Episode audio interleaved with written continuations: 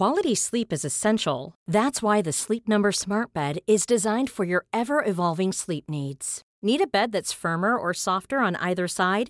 Helps you sleep at a comfortable temperature? Sleep Number Smart Beds let you individualize your comfort so you sleep better together. JD Power ranks Sleep Number number 1 in customer satisfaction with mattresses purchased in-store. And now save 40% on the Sleep Number limited edition Smart Bed for a limited time. For JD Power 2023 award information, visit jdpower.com/awards. Only at Sleep Number stores or sleepnumber.com. Hey, I'm Ryan Reynolds. Recently, I asked Mint Mobile's legal team if big wireless companies are allowed to raise prices due to inflation. They said yes. And then when I asked if raising prices technically violates those onerous two-year contracts, they said, "What the f*** are you talking about? You insane Hollywood ass." So to recap, we're cutting the price of Mint Unlimited from $30 a month to just $15 a month. Give it a try at mintmobile.com slash switch. $45 upfront for three months plus taxes and fees. Promo rate for new customers for limited time. Unlimited more than 40 gigabytes per month. Slows. Full terms at mintmobile.com.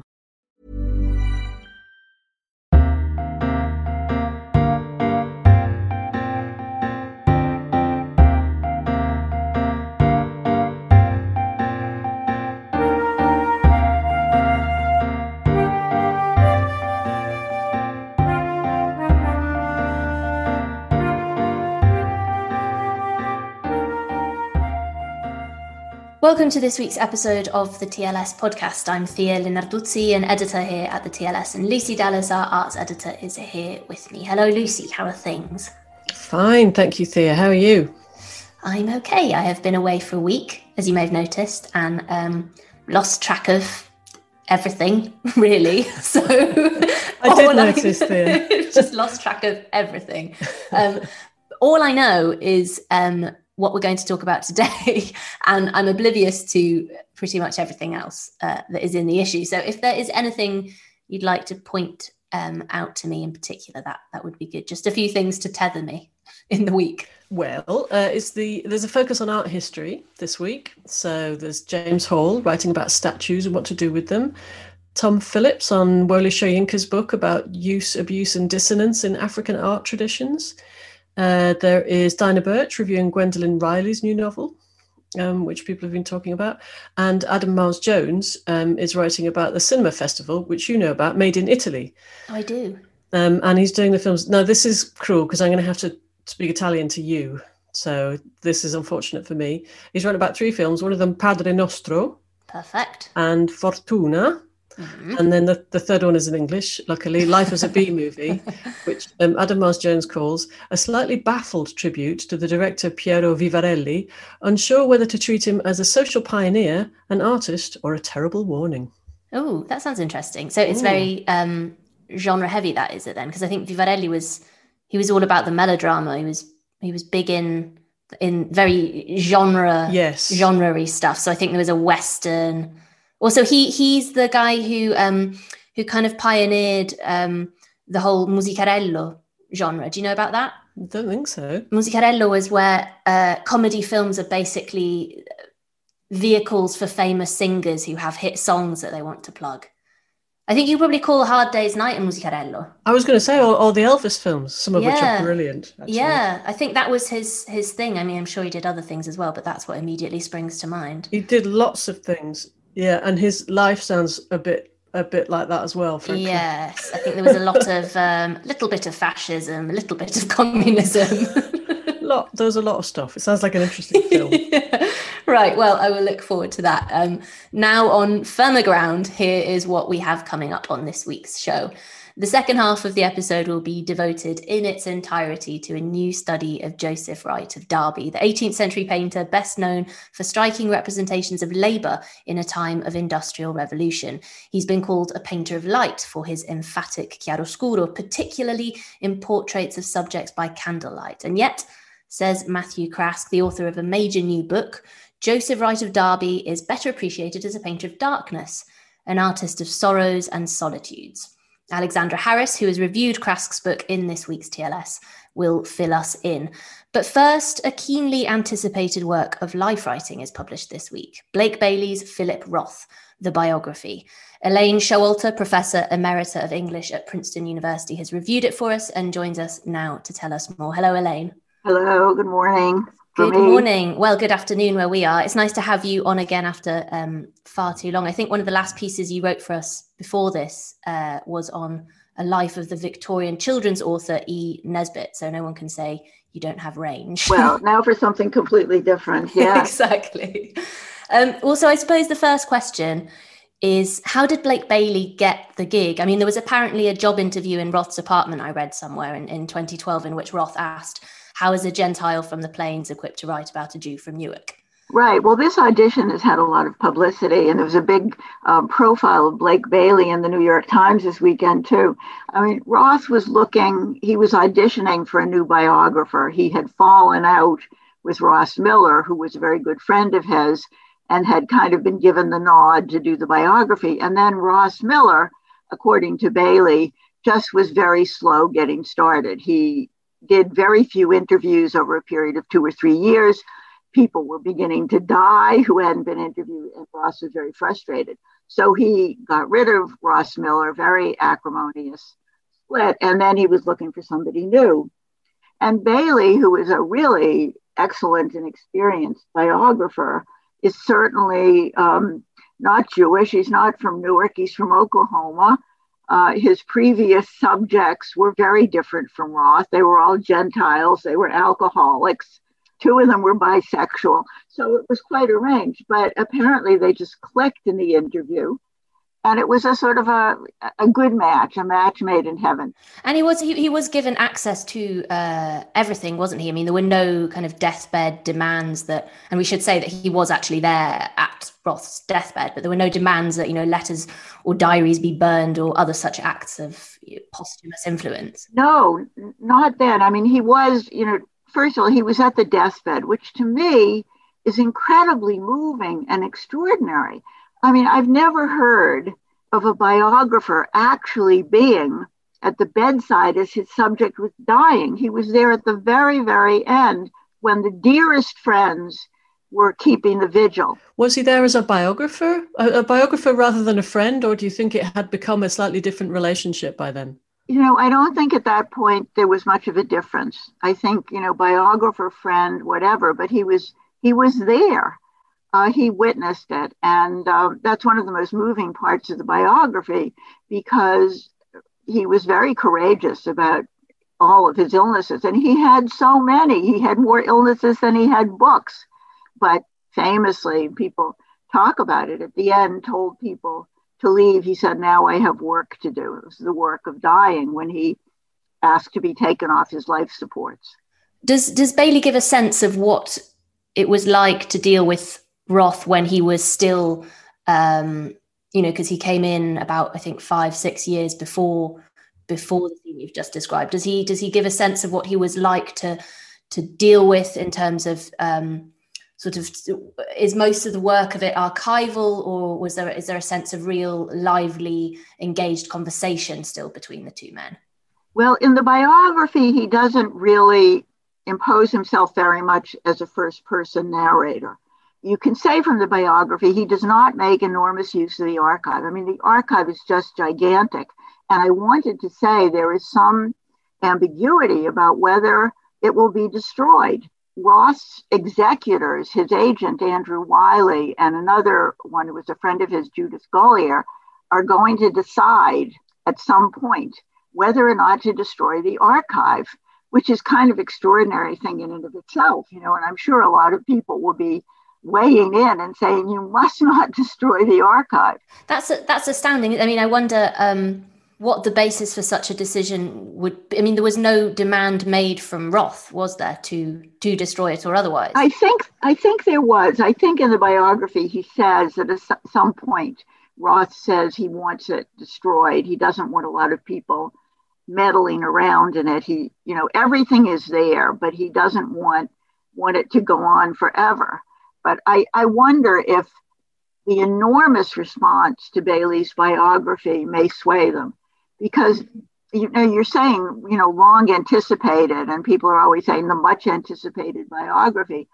Really uh, they think i think they must be surprised and gratified. Incredible response. So many reviews so much excitement profiles stories Twitter. You know, I mean, it's really been quite a quite a launch of this book, and and they may be moved by the sense of how important Roth has been as a figure, and you know how eager people are to know about his life. Although, in a sense, I'm wondering if that doesn't feed into the idea of this being the defend, you know, it's the biography of Philip Roth, the definitive take, and they're hoping that then, you know, you draw a line under it and and and and that's where it will end. I suppose one one of the things they might do is is put a time limit on it, you know, sort of impose secrecy, impose confidentiality for 50 years or whatever, like well, like we do with historically sensitive documents. Well, right. I mean, I think some of the materials, some of the personal materials have it's already been said they're closed until 2050. And you know, the archives, uh, there are archives that are personal, but there are archives that are literary, so to speak. They're manuscripts and drafts, and and uh, Bailey does not deal with those at all it, he, you know, he talks about the novels. He's he's not a literary critic as such. He's a biographer, and he really focuses on the life. And from my point of view, that's plenty. Nine hundred pages is, you know, enough. Ça suffit. So I wasn't looking for more. Sure. And so I'm, I'm guessing he begins at the beginning with the familiar stories about Roth's upbringing in in uh, Jewish Newark. Does he shed new light for people who who may think that they already know that story quite well? Well, uh, he actually begins, you know, back in the shtetl, which I thought actually was, I, I, really skipped over that, that chapter. Roth didn't know anything about his ancestors. And, you know, uh, I think that was a kind of classic biography. You begin with the ancestors and so on. And I, I think that was so exciting about people back in the in, in the old country. And then he starts with the family in Newark. And what I really liked was that although of course he has to talk about the father and the mother, and Newark, he puts a spotlight on, on Roth's older brother, Sandy, who himself is a fascinating creature and very much a contrast to Roth. He was the adored, admired older brother. He was handsome, he could jitterbug, he was an art student. He went to New York and he drew naked women. You know, I mean, Roth was totally in awe of him, but he compromised. He gave in to the parents in every respect.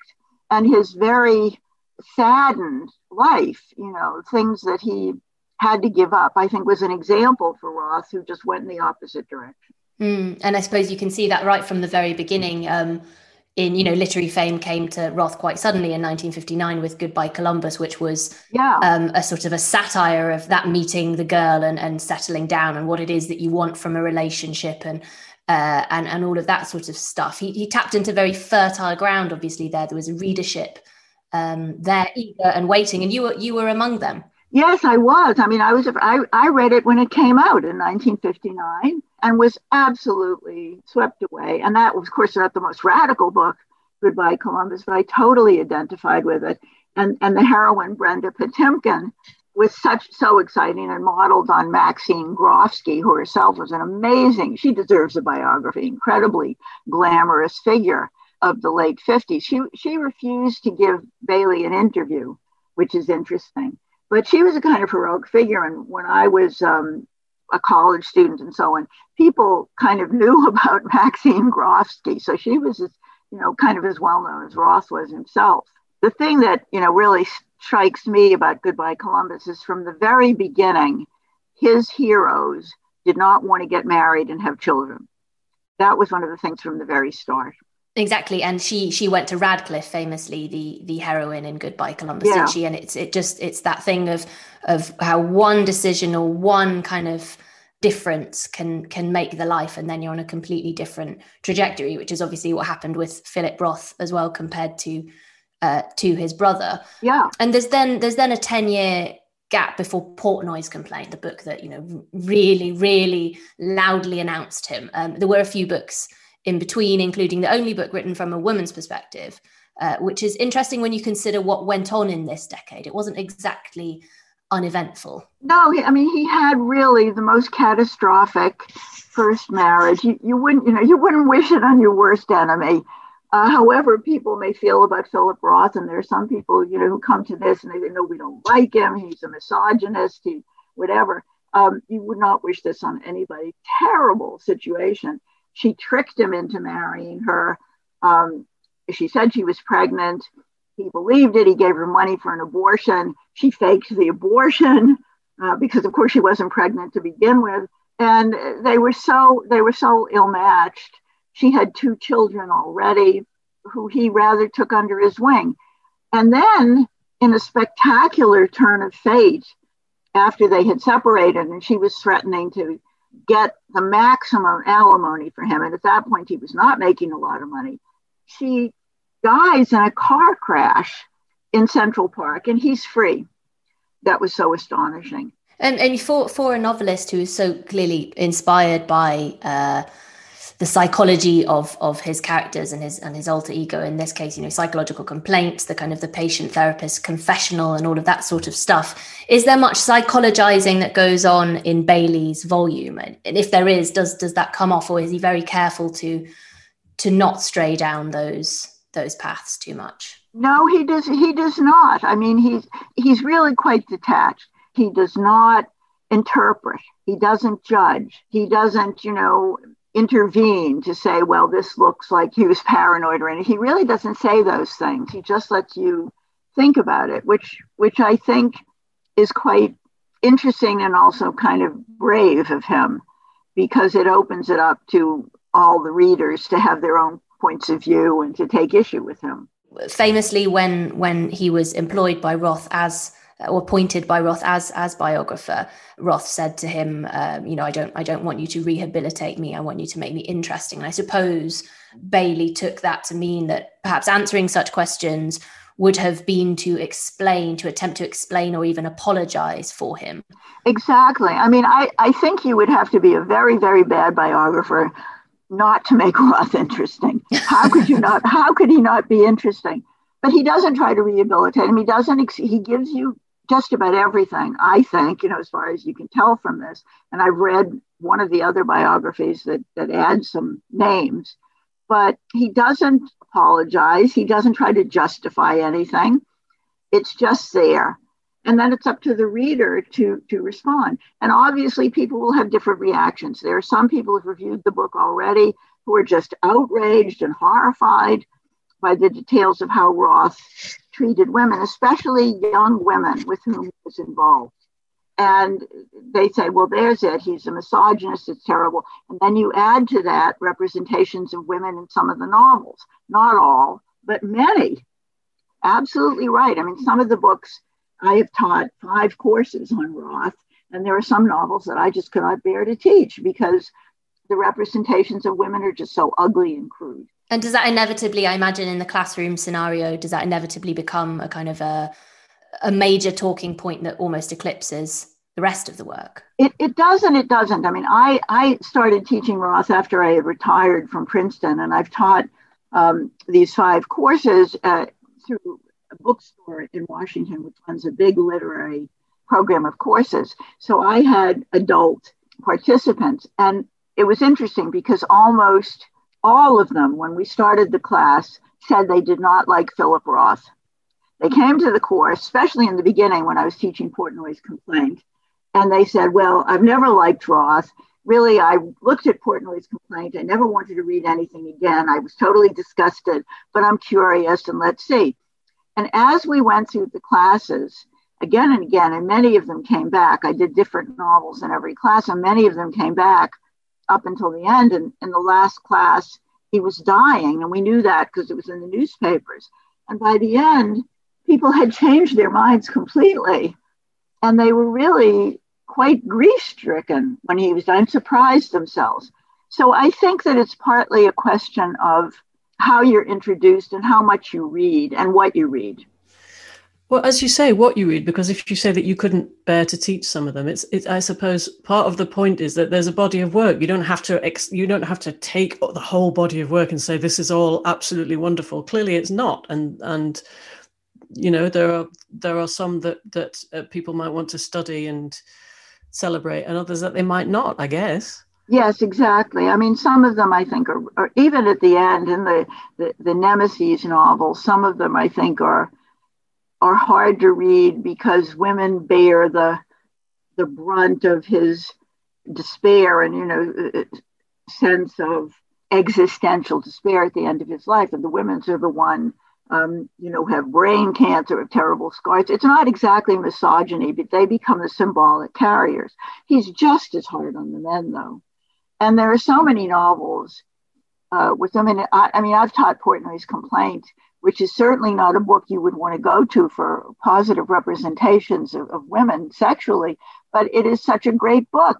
And I think that, I, I don't know, I think people reading it maybe in a more detached context can't help but like it. And for so many people, it was a book they never forget. Like you say, you know, where were you, you know, when you heard about Kennedy's assassination? And people, what were you doing when you first read Portnoy's complaint? It's interesting, um, um, and with what Thea said about the only book written by a, a, woman's perspective, and to, to have that different perspective, because you also say, I think that you don't think that there were there was a better female figure than um, than the figure uh, modelled on Maxine Groffsky, which was very early, wasn't it?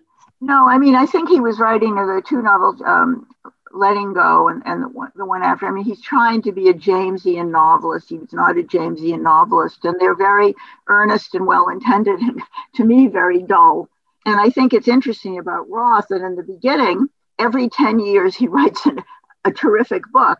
Um, there's Goodbye Columbus. He's 26 in 1959. And then in 1969, he's 36 and he writes Portnoy. And then 10 years later, when he's 46, he writes The Ghostwriter. And The Ghostwriter was a bit of a game changer in a sense because, I mean, uh, that's when Nathan Zuckerman, who had been around as a, a, a minor character since the mid 70s, I think, but he comes center stage there. And that that sort of represents a kind of ramping up at this point, doesn't it? Yes, I think he had really found his alternative voice. He'd been experimenting with that.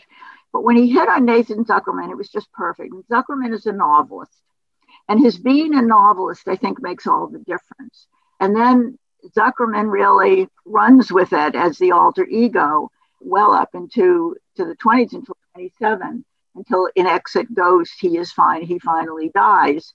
And people have written, you know, critics have written biographies of Nathan Zuckerman, mock biographies of Zuckerman himself and in some of the novels, I mean, I, I feel about the novels American Pastoral, which people, a lot of people think is the best one. For me, is a bit limited or flawed because although Zuckerman begins and introduces the story, he is the narrator of the first chapter of American Pastoral, he doesn't come back at the end. So it's a kind of open frame narrative. And I like the ones where Zuckerman comes back better, as in The Human Stain, where he becomes a character in the book not just the narrator of the book. And you begin to see the question I always ask about these books is why is this person telling this story? So when Zuckerman tells the story, I want to see what happens to him as a result too. And um, did you a slightly um, different tack now? Did you ever did you ever meet him? I never did, and I have a number of friends who who knew him. Um, and I suppose if I had I mean, I'm a huge admirer of Roth, and I suppose there were various times when I could have, you know, begged and besieged and said, "Can I come along for lunch?" or something like that. um, it would never have, you know, been more than just an acquaintance. But I never, I never wanted to. I think for me, it was always kind of intimidating what I read about him. I, I didn't, I, I didn't think that we would click. I, I thought I would be there very much as a, you know, as a fan and an eager you know, academic or something like that. I, I, I unlike Hermione Lee, who really hit it off with him, and mm. uh, I, I would not be in that in that circle. So I never did. But you know, knowing a lot of people who knew him and talked about it, it's kind of interesting. And the ones who spoke to me, there's some of his, some of people who were very good friends of his who did not speak to Blake Bailey, were not interviewed, and I sort of speculate that they are waiting to do their own memoir. Well, exactly. That's what I was thinking. So we'll strike your name from our list of. Uh... Yes, you you must. No, sad, sad, sad, but no. Um, I was just writing um, last night with Joyce Carol Oates, who met him a number of times too. and Just um, says he was, you know, incredibly funny, which everybody says, and I think that's one of the things that that, that makes him special that even up to his death, he is so funny, mm. genuinely funny, and, and and and witty. And this is not true, say, of Hemingway, who is now being um, represented in a big documentary by Ken Burns, and who had a career not unlike Roth, of sort of very early breaking out before he was thirty. as a you know, famous, celebrated novelist.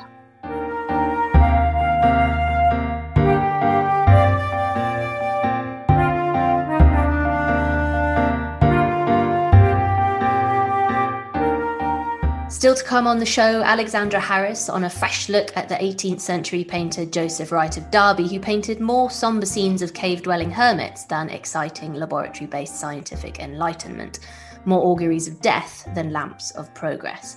And if you have enjoyed what we've discussed so far this week, may I remind you that you can subscribe to this podcast for free wherever you normally get your podcasts, and you'll never miss an episode.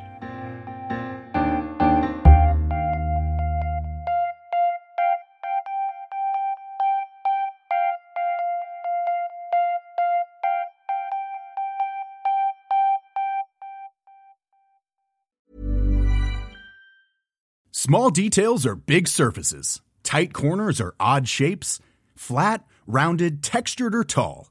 Whatever your next project, there's a spray paint pattern that's just right. Because Rust new Custom Spray 5 in 1 gives you control with five different spray patterns. So you can tackle nooks, crannies, edges, and curves without worrying about drips, runs, uneven coverage, or anything else.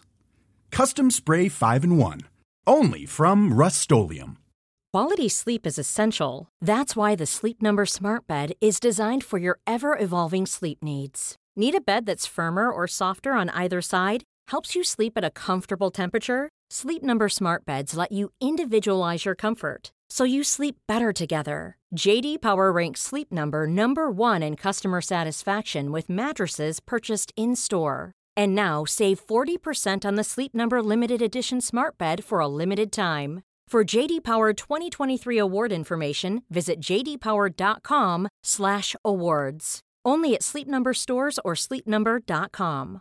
Mother's Day is around the corner. Find the perfect gift for the mom in your life with a stunning piece of jewelry from Blue Nile. From timeless pearls to dazzling gemstones, Blue Nile has something she'll adore. Need it fast? Most items can ship overnight. Plus, enjoy guaranteed free shipping and returns. Don't miss our special Mother's Day deals. Save big on the season's most beautiful trends. For a limited time, get up to 50% off by going to Bluenile.com.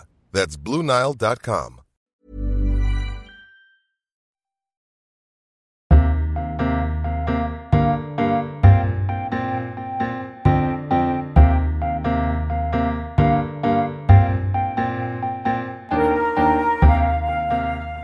Welcome back to the TLS podcast. I'm Lucy Dallas, and we're going to talk about a 21st century perspective on an 18th century figure. Our reviewer describes him as not an intriguing minor artist with an attractive line in candlelit drama, but among the great European painters of the 18th century.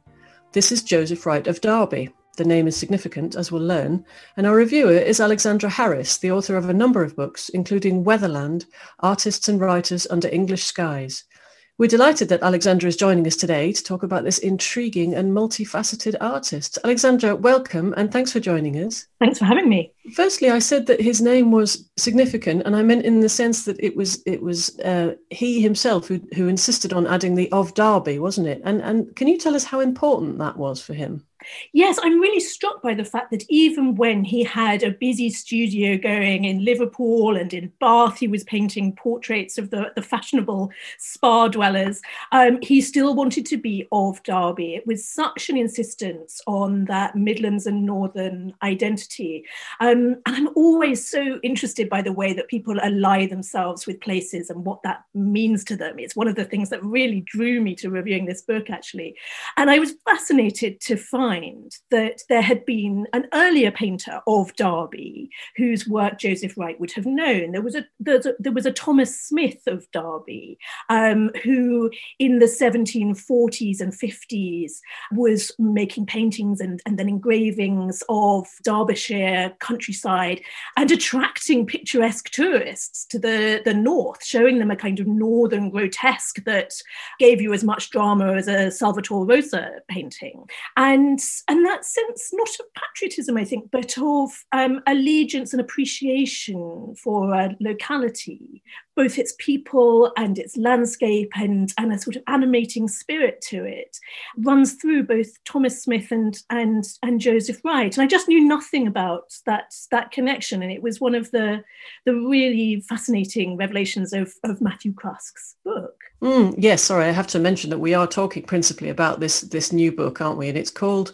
Painter of Darkness by Matthew Crusk. And that's this is a deliberate counterpart to an earlier biography that called him a painter of light isn't it?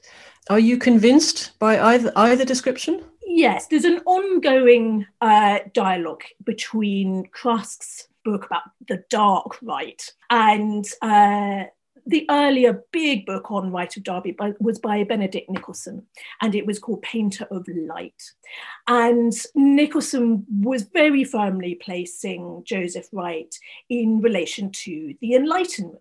He he really established as common currency that version of Wright of Derby that I think is very popular now, which is that he paints mills and factories and, and captures the spirit of Enlightenment education. And I think when we look at the paintings of the experiment on with the bird and the air pump, for example, which people will probably know because it's in the, the National Gallery, or the use of the orrery, uh, explaining to children uh, how the, the solar system works. You know, these are pictures of wonderful sociable education.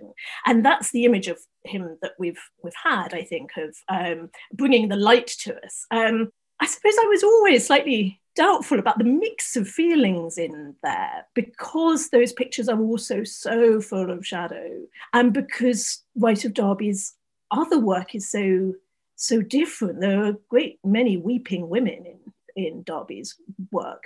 And so I was very taken by Matthew Craske's argument, this fighting back really against the categorizing within those 18th century progressive circles we might associate with the lunar men for example that that that group of inventors and scientists uh, like josiah wedgwood and matthew boulton um, who Jane Uglow wrote about so phenomenally beautifully in in the lunar men. And and you just open that book and you're humming with the spirit of um, progress and invention in birmingham and in derby. But Craske's argument is that Wright is a really different kind of thinker. I keep my options open, really. I think Wright probably straddles both the light and the dark. I mean, he was certainly deeply interested in the ideas of um, his many friends amongst the, the lunar men. But I think it's really important what Matthew Craske does in taking us back into a culture that really valued sensibility and history painting. Um, we're, we're not very good at looking at histrionic painting today. Juliet with her arm thrown up in horror, Miravan shielding his eyes from the abysmal things to be seen at the opening of a tomb. Lots of lots of pictures inspired by the stagings of uh, melodramatic tragedies in Drury Lane, and and Craske is very good at, at those visual sources they're not immediately going to capture the um, the more un- understated modern imagination. But Craske is great at taking us back into the the ways of seeing that were predominant at the at the time in the 1770s 1780s showing us how much Wright's paintings meant to audiences who would be moved to tears by the sight of, for example, the, the mourning Indian widow. The Indian widow, an extraordinary large picture made specifically for Josiah Wedgwood to hang at Etruria Hall, and based on his reading about Native American grieving practices and, and the way that women would be steadfast by the graves of their partners. And and we're made to look at this woman who will not move from the graveside and is absolutely stalwart and statuesque and patient patience on a monument really but from another culture. That's still a very dramatic portrait isn't it? Um, but obviously, as you say, of, of grief, and it's in a way it's very um, introspective. It seems as though um, you say in the piece he suffered from from some sort of depression, and you talk about how much the word melancholy encompassed at that point. Do you think that did influence his subject matter and how he chose to portray his subjects? Yes, um, very well put. Um, so, Wright of Derby says in, in letters, says quite openly to friends such as William Hayley that his weak nerves have deeply influenced his whole way of being in the, the world.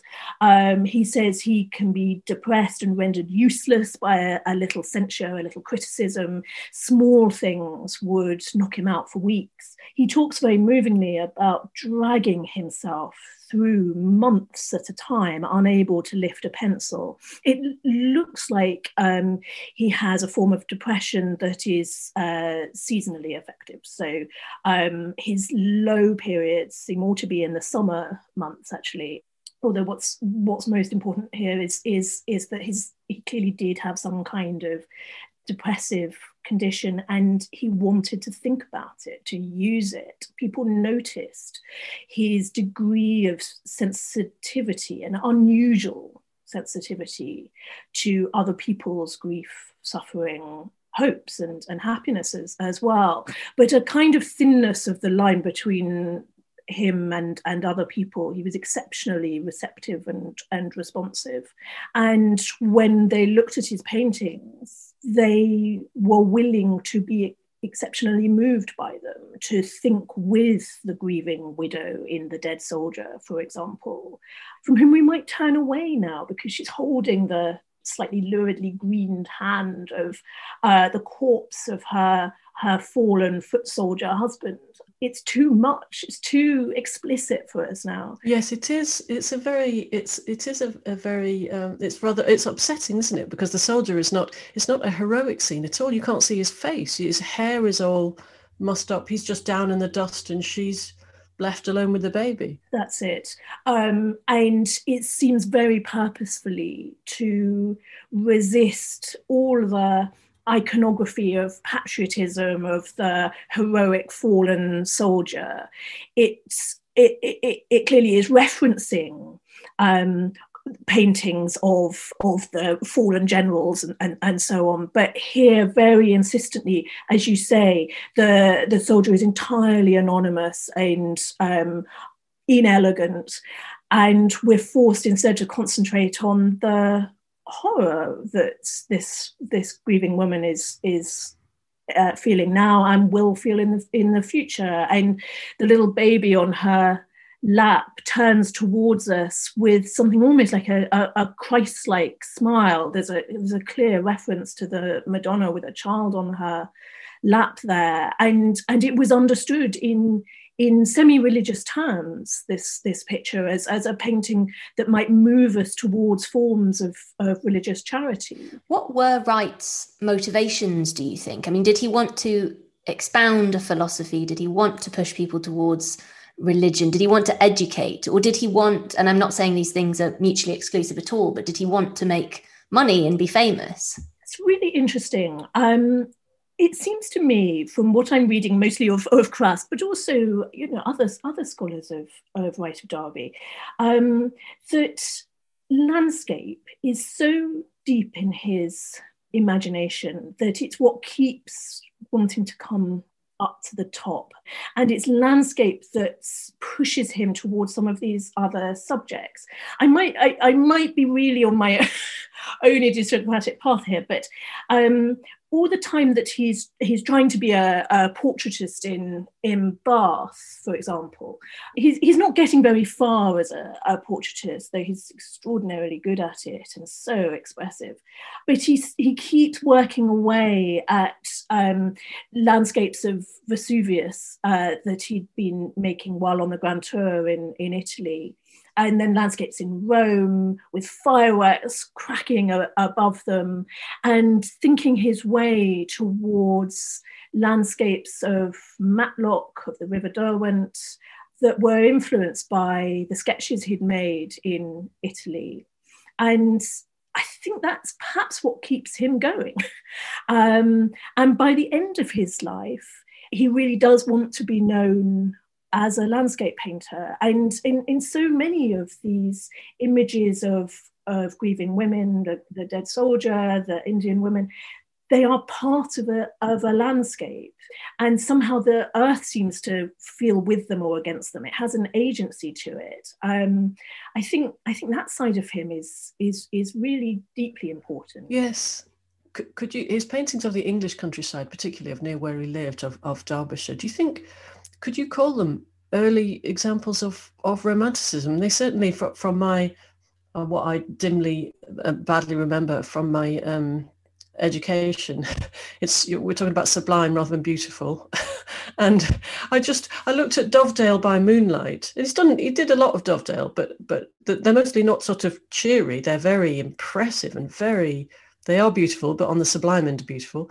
Dovedale by moonlight i just thought looked like an almost you could use it as a frontispiece of lyrical ballads. Such a good idea. Even though it's a bit, it's too early for that. no, I think I think you really could, and I and and and for several reasons. In that he's interested in in characters, in people who seem to somehow embody a, a place in the way that that Wordsworth is, and in the stories they tell, and in the way that places make you think, uh, are are meditative somehow.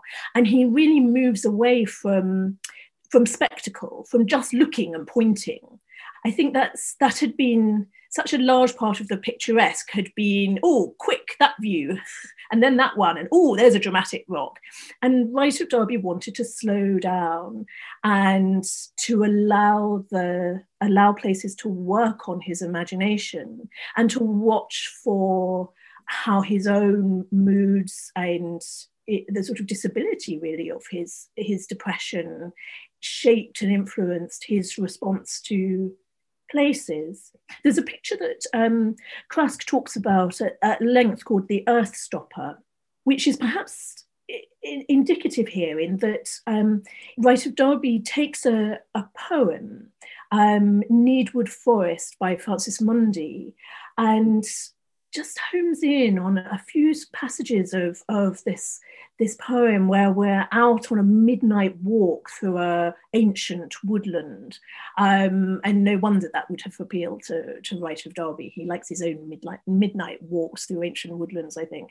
And he sees an earth stopper, um, a labourer working to, to stop up foxholes uh, ahead of a morning hunt. And the figure looks to him like a sexton and that's the detail from this whole long ranging landscape poem on which Wright of Derby seizes this analogy between a rural worker and sexton.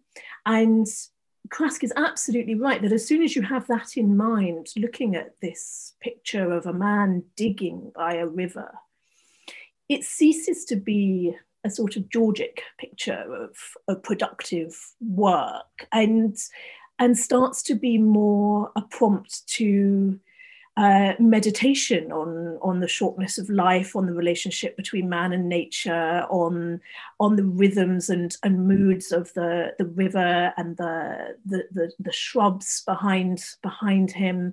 It's slower. It's um, much more evocative, I think, and that's what Wright wanted to do with his talent for shadowy landscape.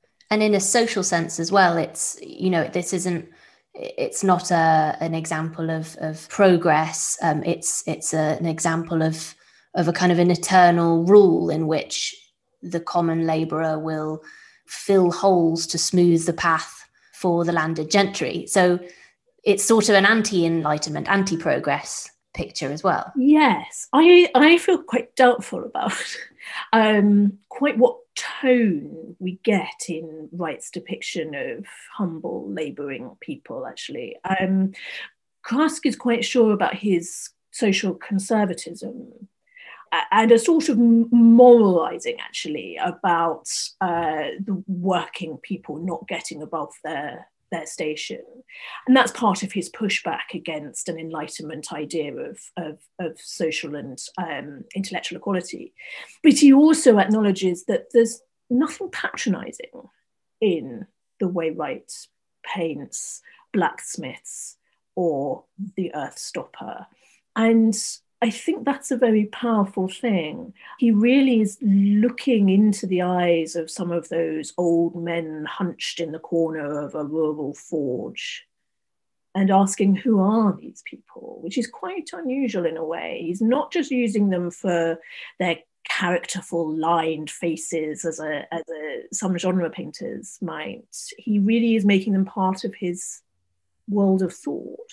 Um, and Craske also, uh, when we're talking about the blacksmith, the forge paintings, he also argues, doesn't he? Because some people have been seeing it as, um, oh, he's, he's painting a forge. It's all about industry and the industrial revolution and things moving forward. And that's partly why he became characterized as, as the Enlightenment. But in fact, he's saying, well, look, forges have been around for a very long time. If he really wanted to do industry, he could have done more, more of the mills or there was some works just down the road. But in fact, this could be viewed as saying, this is the stuff that's that is still exists and will carry on existing, though in fact it hasn't. Yes, he makes the very simple point that Wright of Derby does not paint lots of mills and factories. And if he really wanted to set himself up as a painter of the Industrial Revolution, there are some key subjects he should have done. Um, I mean, it's not that far to go and uh, look at the huge ironworks at Coalbrookdale. Um, he could have been making a big series of epic paintings of Arkwright's cotton mills. In, in fact, when he turns to Arkwright's mills late on in life, he makes them into something like a country house estate um, very sort of complicated sense of how he's going to position industry in, in the landscape there. But yes, the Forge pictures um, were some of the first that I knew of, of Wright of Derby's. Um, and I was always gripped by the discovery that he had used gold, he'd used uh, gold leaf under the white paint to get the glowing ingots.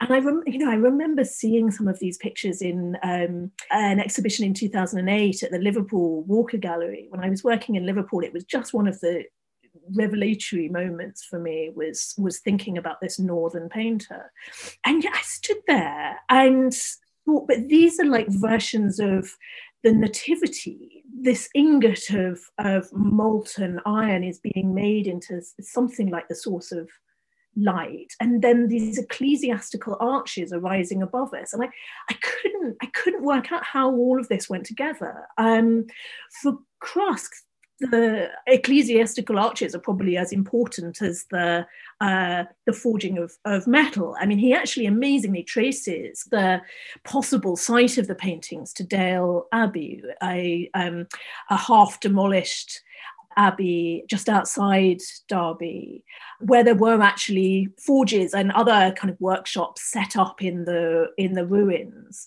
and suggests that perhaps um, we've got a sense of the humbleness of, of work going on in this uh, in the ruins of a previously grand structure. So it becomes a kind of how are we fallen sort of yes i mean that in itself is is a pretty melancholy um, vision, isn't that's it? That's it. I don't think that's the whole picture, but I like having that version of it. And I just feel that we all need to hold together all these versions of Wright of Derby, and that that that's why I think he probably is a major painter because there is you can look at these pictures so many ways at once. Um, and he was he was influenced by the Dutch and Flemish masters, wasn't he? And some people say, "Oh, he's the English Caravaggio." Do you think that's a good or helpful comparison, or do you think he's just the English Joseph Wright of Derby? you know, all the all the comparisons are exciting. Um, I and one thing is very clear that he has a hugely fertile visual imagination that's taking all the time from different sources, um, from paintings right across Europe, from um, from popular entertainments like light boxes and raree shows, and using them, revising them purposefully for his own devices, um, tomb tomb carvings and sculptures, um, particularly. Um, so I think every time that we sort of set off on a comparison, it's probably going to be substantial. It's going to get us somewhere. In terms of Caravaggio, part of the fascination there is um, that Wright of Derby is also using what had become a Baroque technique, the chiaroscuro, um, the dramatic contrasts, um, and yet he's in a very Protestant society picking up the aesthetics of Catholic European Counter Reformation painting, which is in one sense, an extraordinary thing to be doing. How is he going to make those aesthetics absolutely his own? And I'd love to read more about that. Actually, it's not it's it's not um, where Craske focuses his attention, but it seems to me that this this passage through from um, Caravaggio and perhaps the the French Catholic painters like um, Georges de la Tour, who is such a master of candlelight. Um, through to Wright of Derby, who uses illumination for these different kinds of not mystical but philosophical contemplation. I, oh gosh, I'd like to do some of that. mm, we come back around to the dead soldier, don't we? Yes.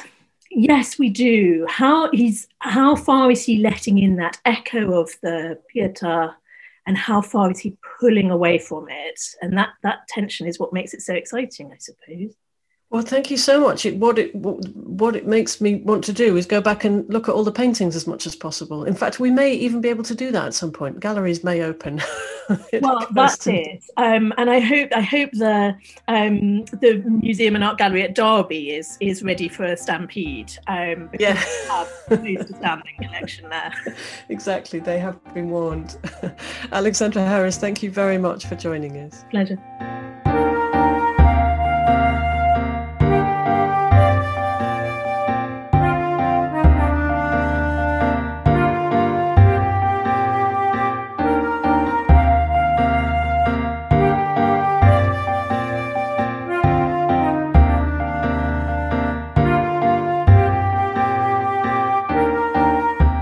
is all we have time for this week. Our thanks go to Elaine Showalter and Alexandra Harris. Thank you for listening to this episode of the TLS podcast, produced by Ben Mitchell. We'll be back next week, but for now, from Lucy Dallas and from me, goodbye.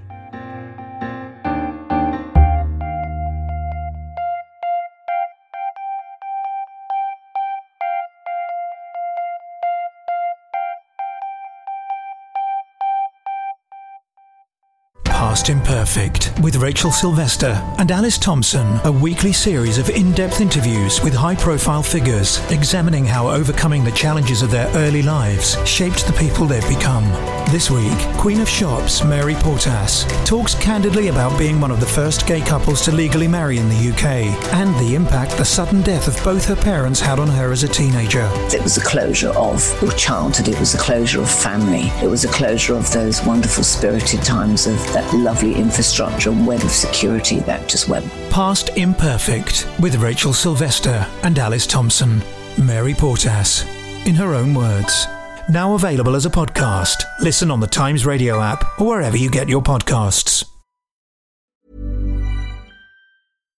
Deserves the best, and there's no better place to shop for Mother's Day than Whole Foods Market. They're your destination for unbeatable savings, from premium gifts to show-stopping flowers and irresistible desserts. Start by saving 33% with Prime on all body care and candles. Then get a 15-stem bunch of tulips for just $9.99 each with Prime. Round out Mom's menu with festive rosé, irresistible berry chantilly cake, and more special treats. Come celebrate Mother's Day at Whole Foods Market. Confidence starts with loving who you are. And when your skin feels nourished and glows on the outside, you naturally radiate confidence from the inside. Give your skin a glow up with Osea's clinically proven Mega Moisture Duo. This ultra hydrating body care features two of Osea's best sellers, Undaria Algae Body Oil and Undaria Collagen Body Lotion. These seaweed powered heroes use skincare level ingredients normally reserved for your face for results you can see and confidence you can feel. Osea has been making clean, clinically proven seaweed infused face and body care products for over 28 years. This luxurious skincare is vegan, cruelty free, and climate neutral certified, so you never have to choose between your values and your best skin.